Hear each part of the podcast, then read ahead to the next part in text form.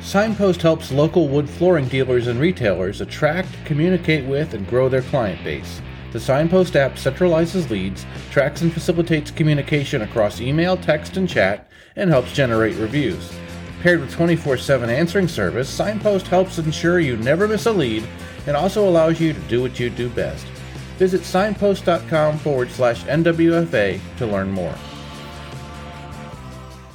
Hello, this is Michael Martin, President and CEO of the National Wood Flooring Association, and you're listening to the Real Answers Podcast.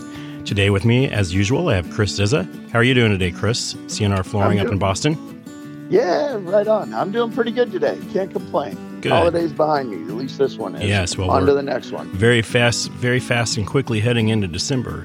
So we we only have a couple of these left for the year. So we thought maybe we would take a chance to kind of give some year-end tips, things going into next year that would be helpful. Either you know as you maybe slow slow down a little bit around the holidays, or going into the next year, just to have some some goals and objectives and things you have in mind. I know there are quite a few things that you do from a financial discipline type standpoint.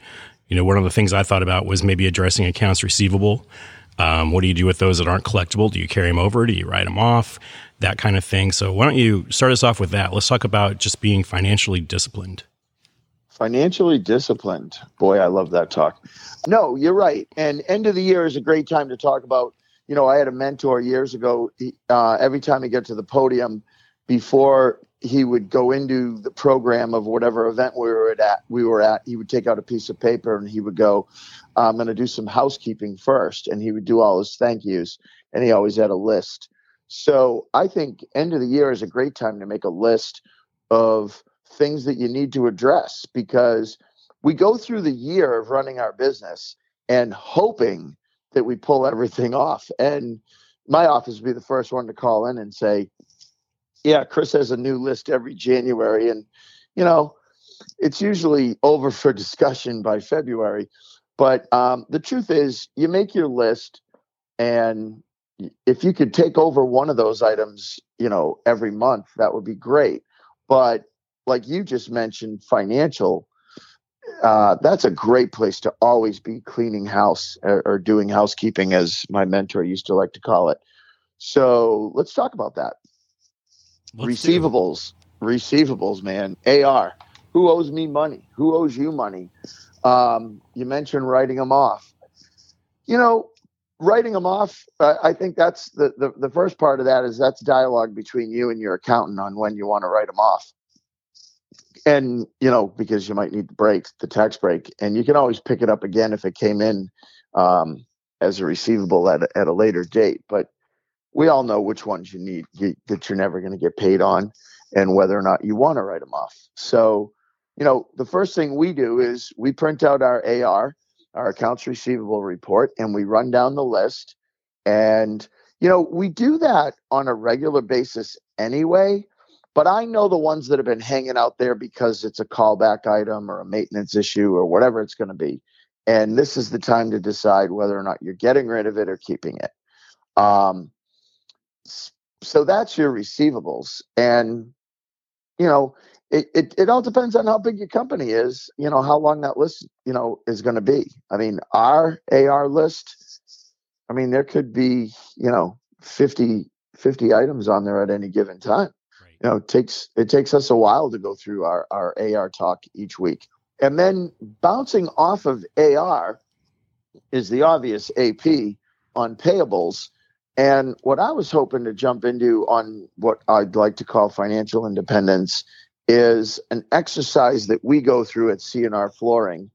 And I'm hoping that this helps you guys out there uh, as you're trying to organize your own funds in your own company. And so I'm a big fan of putting things in different buckets. And to be real basic for a second, for those of you who don't know what I mean, I mean it's this simple. If everything has its own bucket, or some people like to call them toolboxes, it's basically just its own place.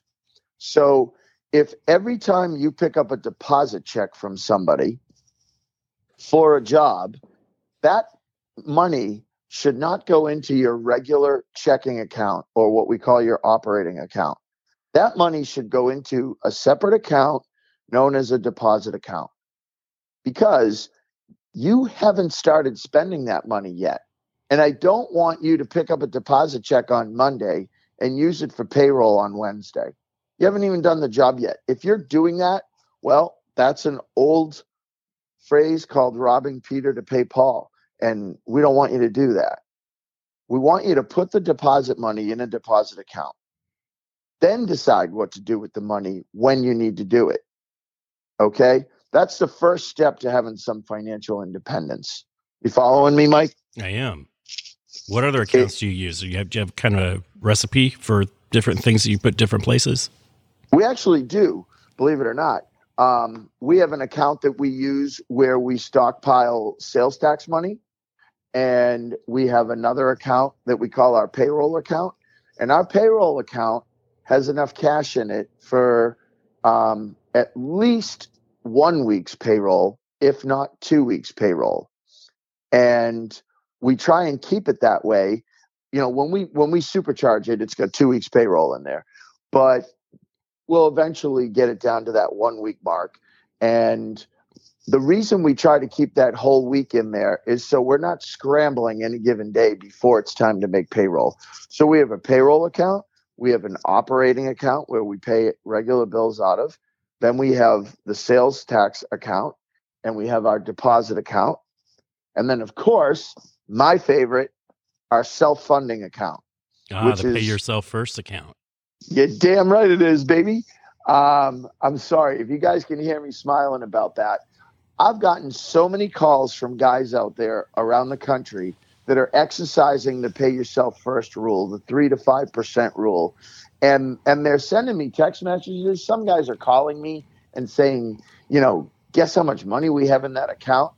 Uh, I can tell you that every week I get jazzed up at hearing or reading about what got moved from the operating account into the depo- into the deposit account and what got moved into the self-funding account. We just call it the 3% account because that's what we do. 3% of everything that comes into the company goes into that account first. And by the way, that's every dollar that comes into the company. So if I got a $50,000 deposit check on Monday for a job or let's not let's not throw big numbers around. I got a $10,000 deposit check on Monday for a job 3%, $300 of that check is going into that account, and the rest of it goes into the deposit account. The 3% rule applies to every dollar that ever comes into your company. And the faster you guys start doing that on a regular basis, the more money you're going to have over time.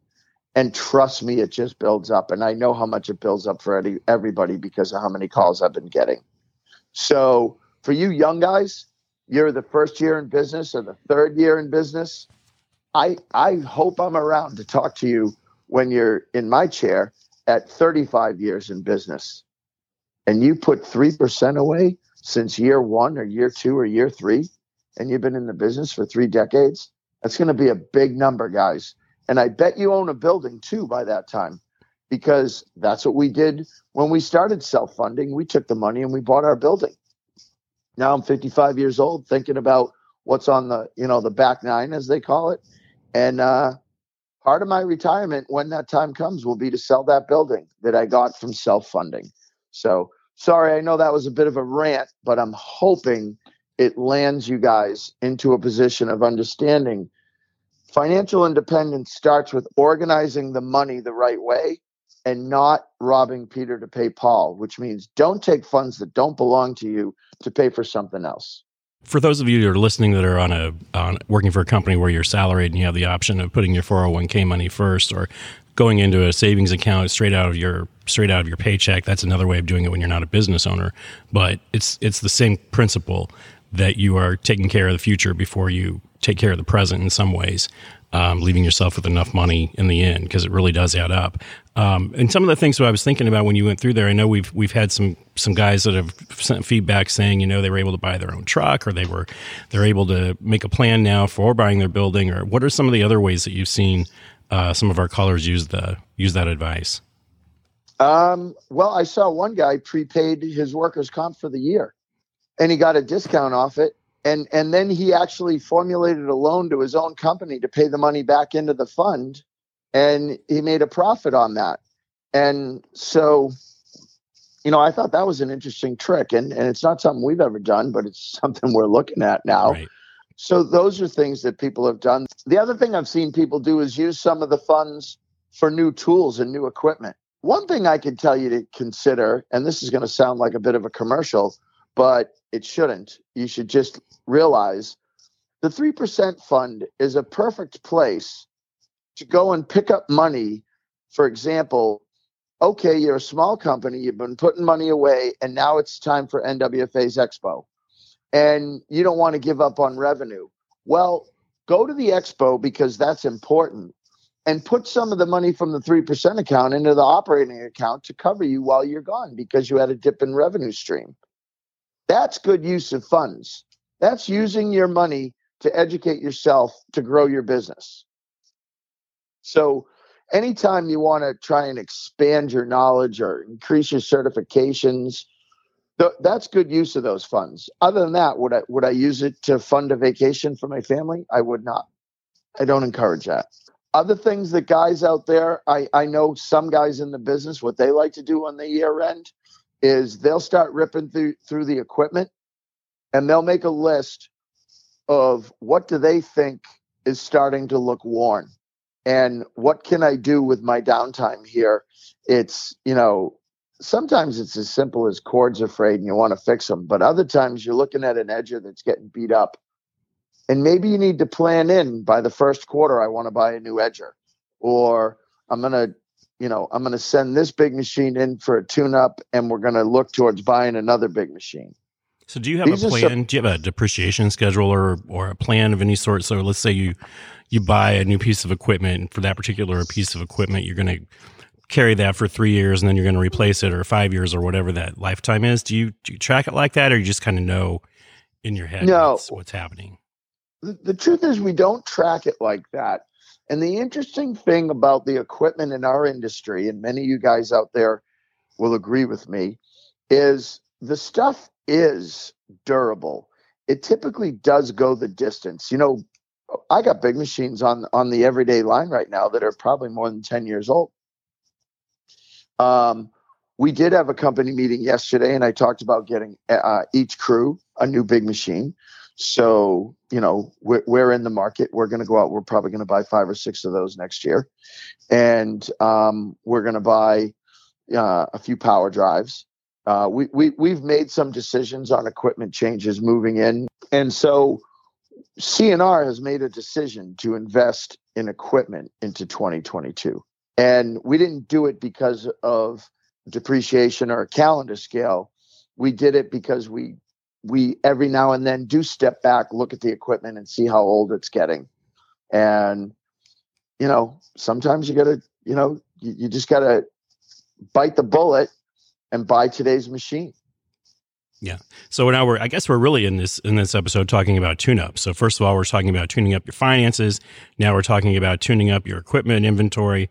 Um, is there anything you do to tune up your operations? And, and I think that's a good time, just from from my perspective, the way we run things here. The end of the year is a really good time to kind of just clean the decks and, and throw out anything that's been hanging over that just doesn't make any sense anymore, and yeah. really and really set the intent for the for the coming year. But from an operations standpoint, do you have anything that you typically do kind of at the the end of the year? Yeah, well, it, it, it's you know the things we're doing right now, we're still ongoing on our organizational chart and our processes and procedures paperwork. Uh, we've come a long way um, in the past year improving what we're doing. And the biggest change that CNR made in 2021 was our weekly updates. Every Thursday, I get a list of all our payables anything that we have in receivables, and the status of all four of our different accounts that we discussed earlier today. And we never used to talk about that weekly, but now we do. The other thing, I used to let my office just review the subcontractor invoices, and I've started asking for them to get sent to me on a regular basis, and I've been looking at them. And I realized that some of our subs have just, you know, just went up in price on their own. So I actually have a meeting tomorrow with one of our installation companies that we use to discuss why over the last year he's creeped his numbers up. And I'm not looking to beat him back down. I want to talk about what his plans are for his pricing over the next two or three quarters so that we can adjust our sales prices so that we can sell into what our costs are going to be. See, guys, nobody ever used to do this when, when we're just these small companies out there selling a hardwood flooring job, then we do the hardwood flooring job and then we get the money. Well, yeah, that's the basic thing. But the reality here is if you have these meetings about costs and understanding the costs and understanding the overhead around those costs, then you can decide what you really need to sell it to your customer for. And you sell based on your costs and your profit. And now your company stays afloat and is a proper business. And that's what we're talking about here at Real Answers being a proper business and working on your operations. So, to answer your question directly, Mike, operations, we're checking our costs and making sure they're in check with next year. We had a meeting with the whole team yesterday, and I'm happy to report that in the meeting yesterday, we announced to the sanding division we had a price increase for everybody. We gave everybody raises across the board, and they were pretty happy. I know they were happy about the pizza, but they were a little more happy about the raise. And the feedback today has been really great. They're excited about it. We did increase our pricing ourselves going out there into the marketplace. Nothing crazy, but our costs have gone up, so our sell price has to go up. And I'm not encouraging everybody to do that. I'm encouraging everybody you need to step back, look at your business, make decisions on what to do with your business so that your business can stay afloat. Does that make sense, Mike? And that, I think this is probably a good drop, jumping off point. What do you think? Yeah, that is the what, what I would say though. Just as a follow up question for you is, what do you think is going to happen in 2022 as far as our supply price is going to come back down, or are we going to main? Are these prices going to stay high on the equipment and the and the tools and the and the sandpaper and all the things you you have to buy to run your business. And I'm not. This isn't really just about the wood flooring industry. This is about everything. Everything's more expensive now, as you know. We kind of work our way through the supply chain issues with the pandemic. Um, yeah. I wonder what happens when it's all said and done and supply is running, you know, s- smoothly again. Will the prices come back down, or will they stay where they're at? You know what? It, it well, I think it does. I don't think there's a choice. I think it has to go back down you can't just educate people that they're going to have to pay more. Everything is so inflated right now. I can tell you right now that if things softened for us, we would back down on our pricing for sure because it's a formula. We, we, we work on, on, on a margin number that, that we try to uphold. I'm not a ma- I'm not a margin grabber. I never have been. We we have an even keel. We try and achieve growth at a particular margin. It keeps us in business and keeps us stable. And that's why we've been here 35 years. Crystal ball for next year? I don't have one, but God, if anybody does, could you call me up and clue me in? because I'd really like to see 2022 at the very least repeat 2021 sales. But what am I praying for? I'm praying for an increase like everyone else not an increase in cost, but an increase in sales and an increase in profit. And uh, and and that's what we strive for every day. And you know what? I said this to my builder yesterday, and he goes, "Wow, I love that kind of talk." So I'm going to leave you guys with this phrase that I said to him yesterday. He was apologizing to me about a job that started out really big, and then they had to value engineer it, and it dropped down into a pretty small job. And I said to him, I go, yeah, well, this job's not so big anymore. So I'm not worried about the, the changing costs. Nobody's going to get hurt on it. It's so small. And then I said to him, quite frank, and he goes, yeah, I apologize about that. And I answered back to him quickly. I said, quite frankly, don't apologize because I look at things over a whole year. What were our sales together for the year? That's what's important to me, not what was our sale together on this one job the whole year's sales and the whole year's success or failure is what makes or break your company. And that's how we measure things at CNR. And he responded back with, Wow, I love that kind of talk. You get the big picture. So, guys, get the big picture. Look at your whole year and then break it down and make a plan for your next year. That's where I'm at. All right. Well, I do think that's a great place for us to stop this one. We have some ideas for what's going to come up next week. We have one more podcast left in the year for 2021, and uh, it's going to be a special one. We're going to talk about some different things uh, to kind of wrap up the year from an industry perspective and really just from, uh, from an employer perspective and how you manage your folks. So tune in in a couple of weeks and listen to that one. I love it. Thank you very much, Mike. And guys out there, keep it real and uh, hope you have a great, happy, and safe holiday season. We'll talk to you next week.